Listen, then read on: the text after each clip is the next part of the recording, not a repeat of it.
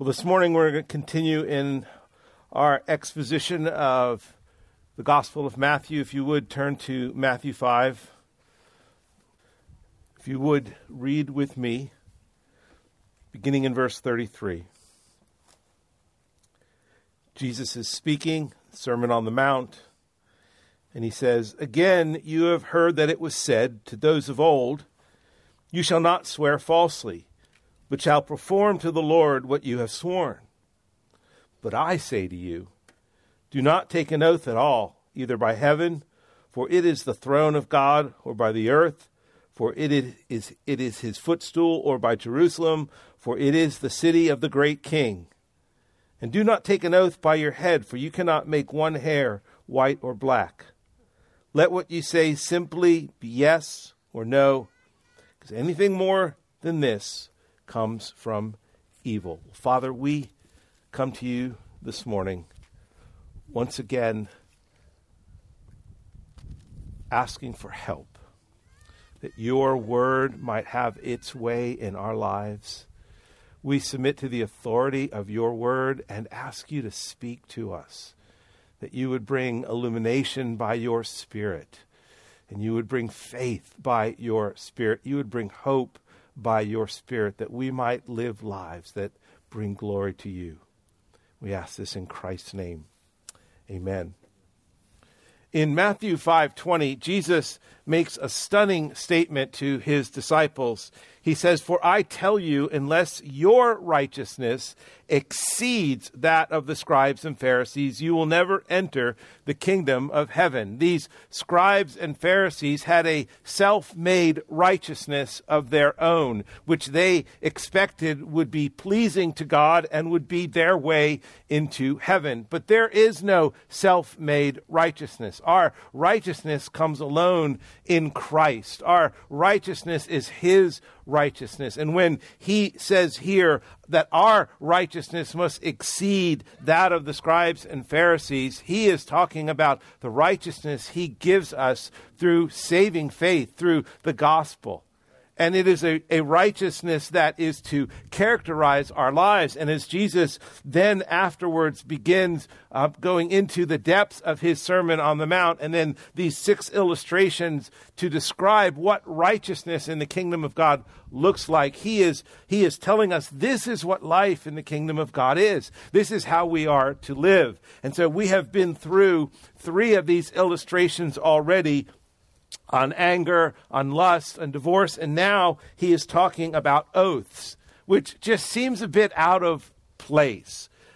These six illustrations that, that follow this statement all have a, a meaning and a purpose. And, and the Pharisees, as you well know, they have been creating a not just a righteousness of their own, but laws of their own that exceed the law of God. And Jesus is is actually just un, unraveling these false interpretations, these manipulations of God's law. And that is why he repeatedly says, You have heard, but I say, but I say. And he is after true righteousness in our hearts before it is seen in our behavior. Looking godly on the outside, like these Pharisees and scribes looked like, is no godliness at all if it's not true on the inside. And in these, in these passages, these illustrations that we have been studying these past weeks, Jesus is asking, What anger dwells in your heart? What hidden lusts tempt you? What unspoken thoughts about your marriage make you consider divorce? He's after the heart. All, all these things, all these illustrations speak of unseen beliefs and attitudes and desires and thoughts that Jesus is looking to radically transform so that how we live on the outside is, is true of what is going on on the inside as a disciple of Christ. In this fourth illustration, we see how the scribes and Pharisees approach another law, the making of oaths or swearing or making a vow. And, and just like the law on divorce that we studied last week, it didn't take long for the religious leaders, the scribes and Pharisees, to pervert the law on oath, to manipulate it to meet their own ends, to serve their own selfish de- desires. And when Jesus says, But I say to you, his main point in this passage about oaths, where it can, it can seem a bit, as I was studying it, I'm just thinking, how does this fit? But really, what Jesus is saying here is very simple. He's, he's simply saying this tell the truth. Tell the truth. Now, there are three passages that will help us interpret this passage this morning Leviticus 19:12, which we'll read in a minute, Numbers 32, and Hebrews 6:16. And it's in these passages that we're, in a similar way like we did last week, we're going to see God's purpose for oaths in the Mosaic law. And then we'll see the scribes and Pharisees' misuse of the law. And thirdly, we'll see Jesus' fulfillment of the law. Now, in the Old Testament, when an oath was given, and it was always given in God's name. So when somebody made, a, made an oath, gave an oath, it was in the name of the Lord that they would do it because it meant that God was witnessing this promise, this vow, this oath being made. And this meant when, when someone would swear to do something, like we would read in Genesis 21, where, where Abraham is swearing to Abimelech, he's saying that I will, I will I will do right by you. He says, Now therefore, Abimelech says, Now therefore, swear to me by God that you will not deal falsely with me. It was before God that Abraham made an oath to Abimelech. And in the Old Testament, when a person made an oath, they were fearfully aware. They were, they were very acutely aware that the oath was being witnessed by God and that they were being held accountable by God to this oath that they were making, and that there was serious consequences for not holding up your oath. And so in the Old Testament, in the Mosaic law, we see that we are to keep an oath. And in Leviticus 19:12, you shall not swear by my name falsely and so profane the name of your God. In other words, do not make an oath falsely. And in Numbers 32, when a man vows a vow to the Lord, he shall not break his word. Now, Jesus, he's not directly quoting Mosaic law here, but he's giving a summary of Old Testament laws and testament and, and precepts which require when people make a vow that they're to keep them. They're there to do what they say. Specifically, the law about oath requires the speaker to call upon God. In other words, Mosaic law was saying, listen, when you make an oath, you only call upon God. You don't make an oath by any other thing but by God alone. He is the one that's to witness this. And he is the one who will punish you if you break it. And his purpose for doing this, God God had Moses institute this law because he was aware of the sinfulness of men and women's hearts. And it was a law that was put in to restrain the evil that our tongues can bring.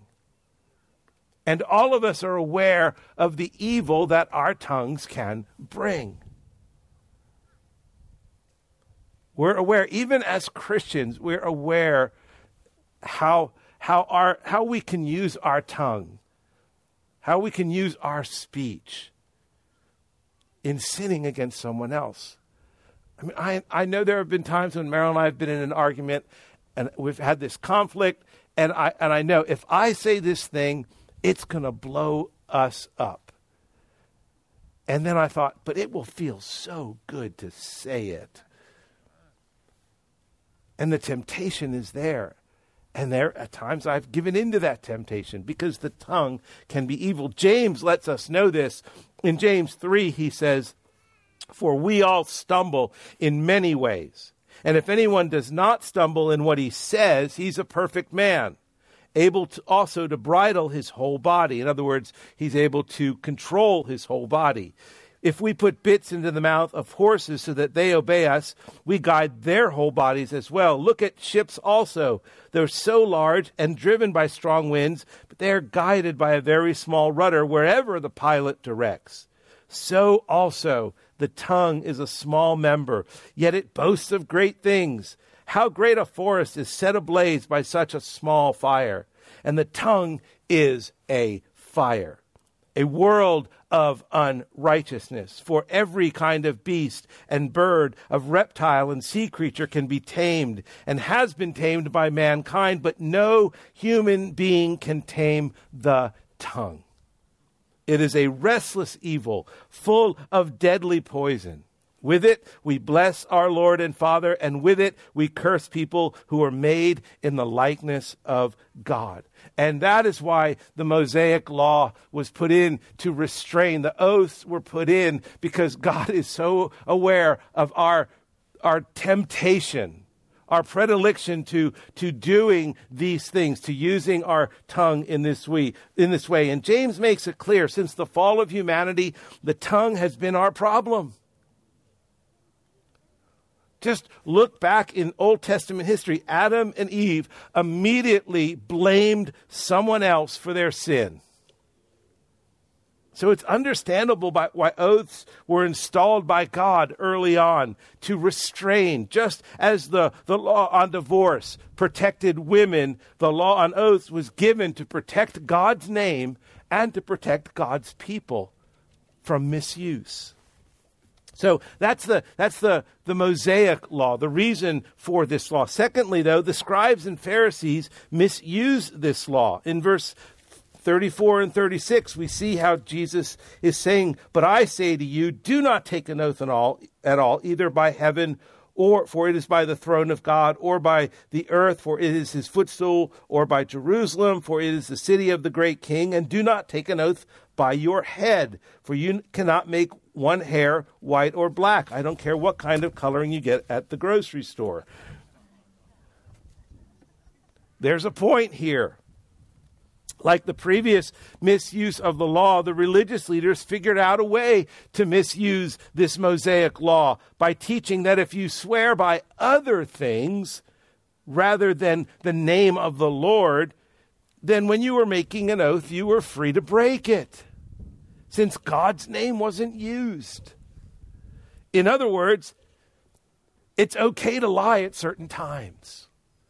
It's okay to break your promise. It's okay not to fulfill your commitment since you didn't use God's name.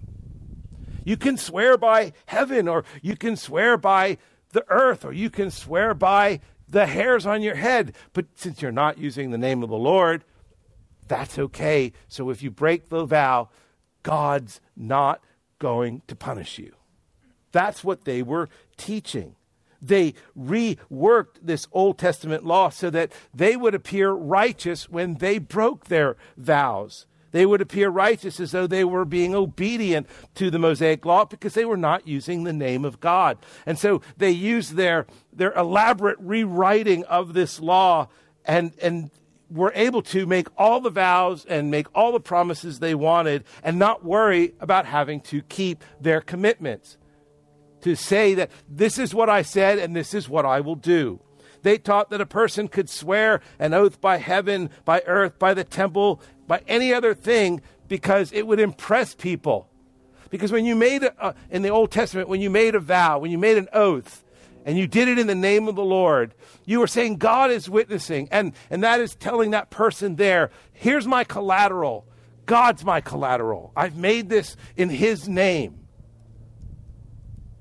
And here, these scribes and Pharisees were just doing this to impress, thinking, well, we're making a vow and it looks good.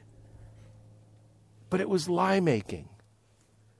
It was not oath making. It was considered perfectly acceptable to do this and because it wasn't done in the name of the Lord. And the command in Leviticus 19, you shall not swear falsely by my name, was, in, was interpreted, misinterpreted completely to mean that swearing falsely by any other name was okay. And that is what Jesus is addressing here in Matthew 5. And he sweeps this self serving approach, the self serving rewrite of the law aside by declaring that trying to skirt around the truth because they think they're avoiding God's presence is not possible. And here's why. What Jesus is after is heaven is God's throne. The earth is his footstool. Jerusalem is his city, and he, in his sovereignty, numbers the numbered the hairs on our head, and they, he chooses the color of our hair. And what Jesus is saying here is no promise can ever be made, no word can ever be spoken without it being done in the presence of God, because God is everywhere. He's omnipresent. So when you swear by heaven, you're swearing by the throne of God where God dwells. Earth is his footstool, that's where he dwells. Jerusalem is his city, where his temple is. And the hairs of your head, he created you. There's nowhere you can go from his presence. No promise can ever be made, and no word can ever be spoken without it being done with God being present and coming up with some creative way to get around God's word and God's truth won't work. I remember as a kid, if my parents asked me, you know, did you take some cookies out of the pantry? I could say no as long as I had my fingers crossed behind my back. Because fingers crossed meant that it was okay not to tell the truth because I really didn't mean what I was saying and I was protected. Well, I was deceived and I was disciplined, and they didn't believe in crossed fingers. Now, it, it might appear that this illustration on oaths has little relevance to our day and age because we don't use oaths. We don't swear typically by God as they did in the Old Testament. And yet, brothers and sisters, people actually do this more than they realize. When someone is caught doing something wrong in our society, like lying or stealing or whatever, they try to convince others with an oath. I swear on my mother's grave I'm not lying. Well, there's an oath. As God is my witness. Oh, well, well, there's an oath. By all that is holy. Well, there's another oath.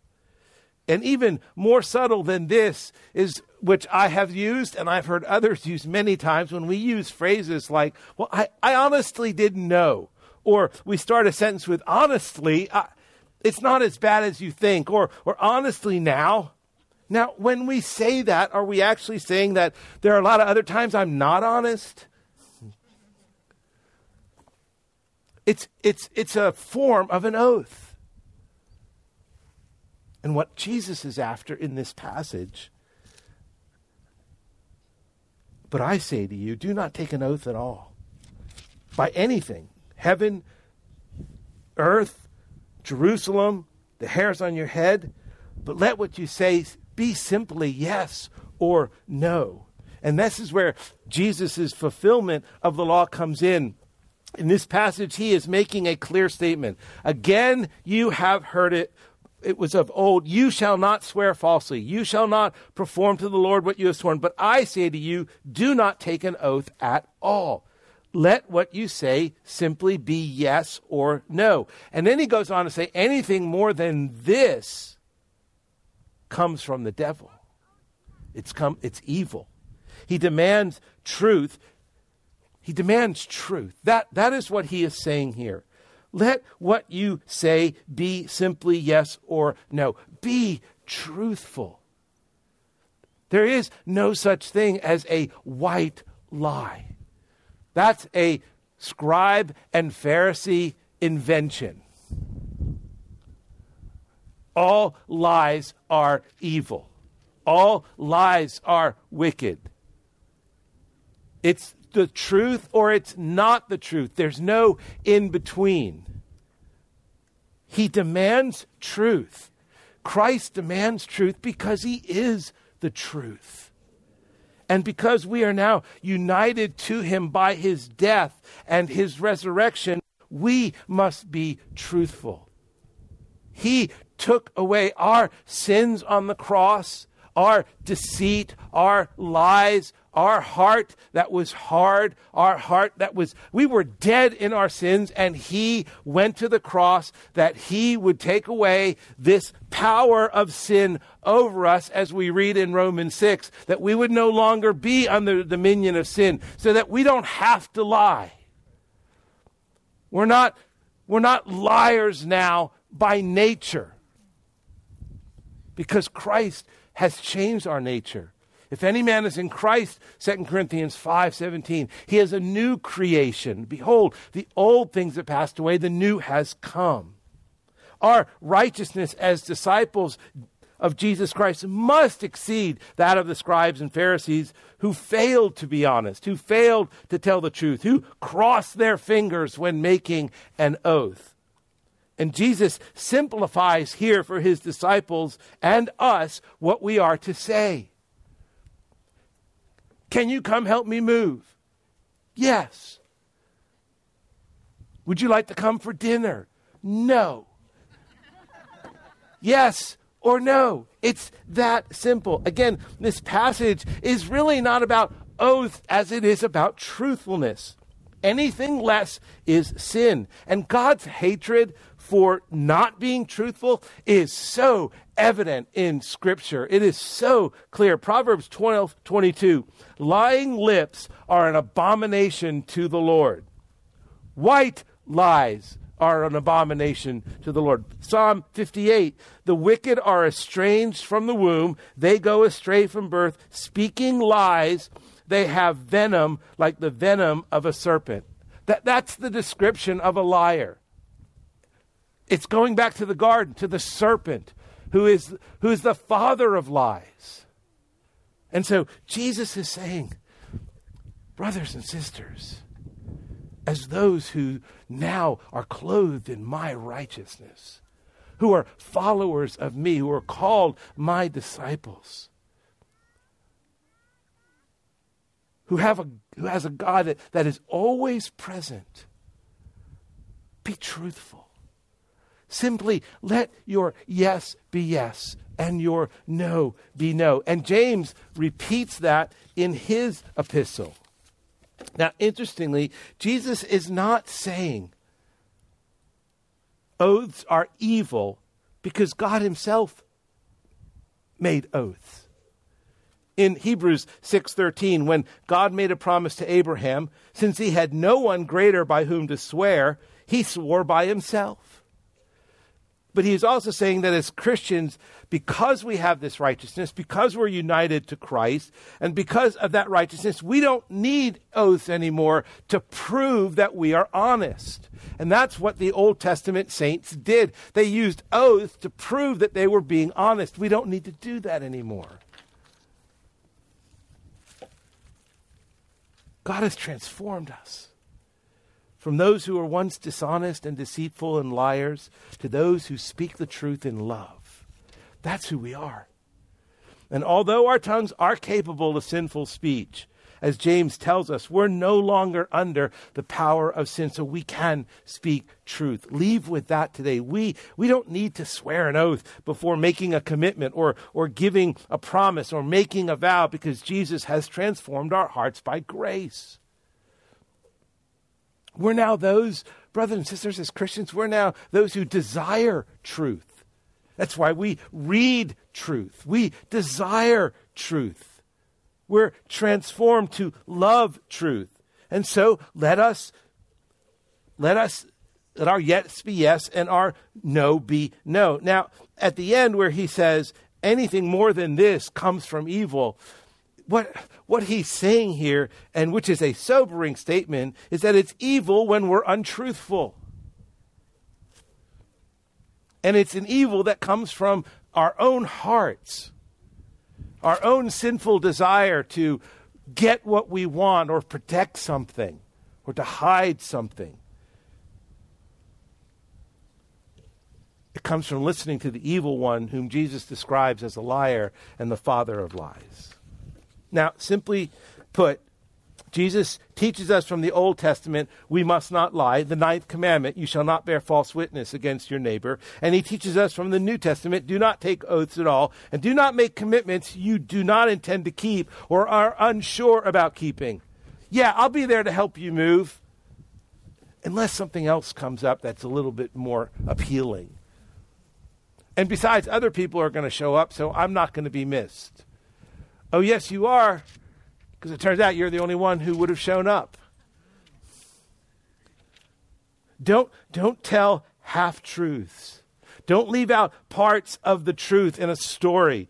Did you take the cookie from the cookie jar? No, Dad, I didn't take a cookie from the cookie jar. I took three cookies, but I didn't, I didn't take a cookie, Dad. And that's what you asked. You asked if I took a cookie. And do not embellish. I remember once I, it was I was I was a brand new Christian, and this older saint was talking to me, and he was asking me about my life, and I said, "Yeah, I have a tendency. I can I can exaggerate at times." And he just looked at me and says, "Oh, you lie." exactly. Daniel Doriani, we'll finish with this, said this in his commentary. So let us hear Jesus' call to truthfulness. Let us measure our words and speak carefully so that yes means yes and no means no. Let us describe events without the distortions, theatrics, embellishments, and exaggerations that mislead our neighbors. Let us not claim to know what we do not know.